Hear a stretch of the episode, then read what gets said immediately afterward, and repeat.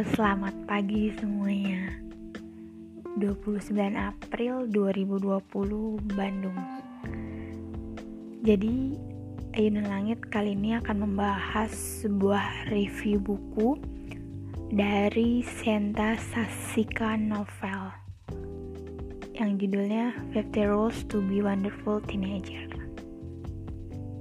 Karena ini podcast untuk review buku jadi, kita akan membahasnya hari ini.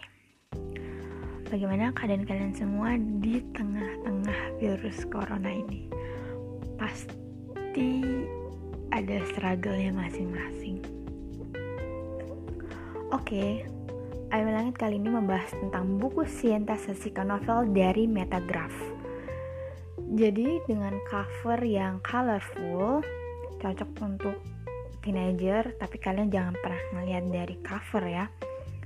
Abis itu di halaman berikutnya dapat big thanks. And then perkenalan backgroundnya Sinta Sasika novel ini seperti apa. Dan juga langsung ke daftar isi. Jadi di sini ada 50 rules gimana menjadi remaja yang wonderful yang tidak menghabiskan waktunya sia-sia. Remaja yang mempunyai mimpi manner attitude yang tidak membandingkan dirimu dengan orang lain. Komitmen sabar mempunyai jiwa kepemimpinan dan yang paling terutama adalah tahu bagaimana dirimu sebenarnya. Jadi di buku ini membahas satu persatu tentang kebanyakan di pengembangan diri sih, pengembangan diri sebagai seorang remaja yang tumbuh untuk menjadi remaja yang wonderful. Di sini juga terdapat kayak workshop impian kamu apa? Apa yang mau kamu tuju 5 atau 10 tahun ke depan? Bagaimana caranya kamu mendapatkan target-target itu?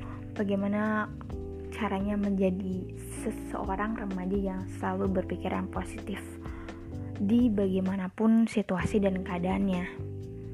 Lalu buku ini juga menceritakan tentang bagaimana meraih mimpi di dalam keterbatasan.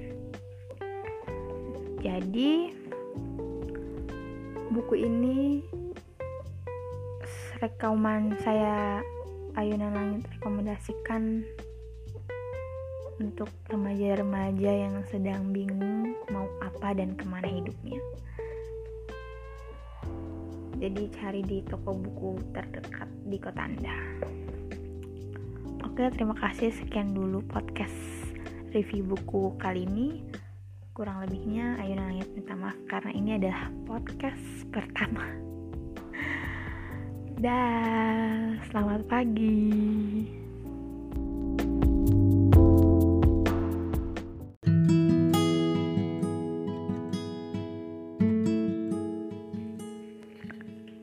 Halo semuanya, selamat pagi gimana keadaan kalian semua teman-teman ayunan langit? Semua pada sehat semua kan? Nggak ada yang kurang satu apa pun semoga semua mimpinya dan cita-citanya dalam proses yang baik. Oke okay? kali ini ayunan langit mau membahas tentang satu buah buku yang harus banget banget banget banget kalian baca di sekarang. Maksudnya di situasi sekarang yang zaman serba modern, serba konsumtif. Apakah kalian termasuk orang yang konsumtif? Nah, Aino Langit sangat merekomendasikan buku ini.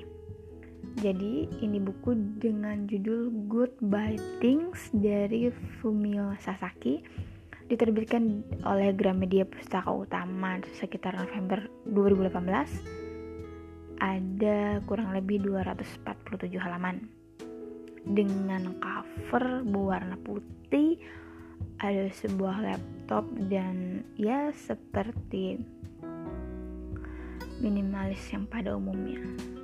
Jadi buku ini Goodbye Things dari Fumio Sasaki membahas tentang apa yang dibutuhkan dan tidak dibutuhkan dalam hidup. Jadi apa yang harus dibeli dan apa yang tidak harus dibeli. Menghindari perilaku konsumtif yang semuanya mau dibeli. Padahal kalau misalnya kita teliti lebih lanjut, lebih detail, sebenarnya kita tuh hidup gak terlalu banyak membutuhkan berbagai macam barang yang gak penting gitu. Jadi kita harus bisa memilah dan memilih mana yang penting. Enggak semuanya kita beli, enggak semuanya kita mau dan kita juga harus bisa membedakan mana keinginan dan mana kebutuhan. Nah, di buku inilah Fumio Sasaki menceritakan dengan detail bagaimana awalnya dia yang seorang maksimalis menjadi seseorang yang minimalis dalam hidupnya. Minimalis di sini adalah seseorang yang mempunyai barang lebih sedikit atau yang benar-benar dibutuhkan dalam hidupnya. Lalu Fumio Sasaki juga menjual semua barangnya kayak di menjual semua barangnya yang benar-benar dia tidak diperlukan. Ya, kalian semua harus baca buku ini, Goodbye Things. Untuk kalian yang para milenial yang kok perasaan hidupnya tambah banyak beban atau bagaimana, mungkin itu karena kalian kebanyakan barang yang tidak kalian perlukan. Jadi coba pilih disumbangkan atau dijual atau dikasih kepada saudara-saudara. Jadi Anda jadi teman-teman Ayun Langit itu tidak menghabiskan banyak waktu untuk memberes-bereskan barang-barang yang sebenarnya itu tidak penting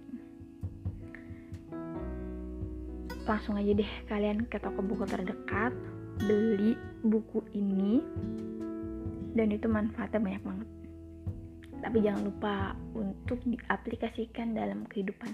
Jangan cuma dibeli dan dibaca aja. Oke sampai sini dulu review buku Ayunan Langit. Hari ini kurang lebihnya Ayun Langit. Minta maaf dan sampai jumpa kembali di episode review buku selanjutnya. Bye bye see you next time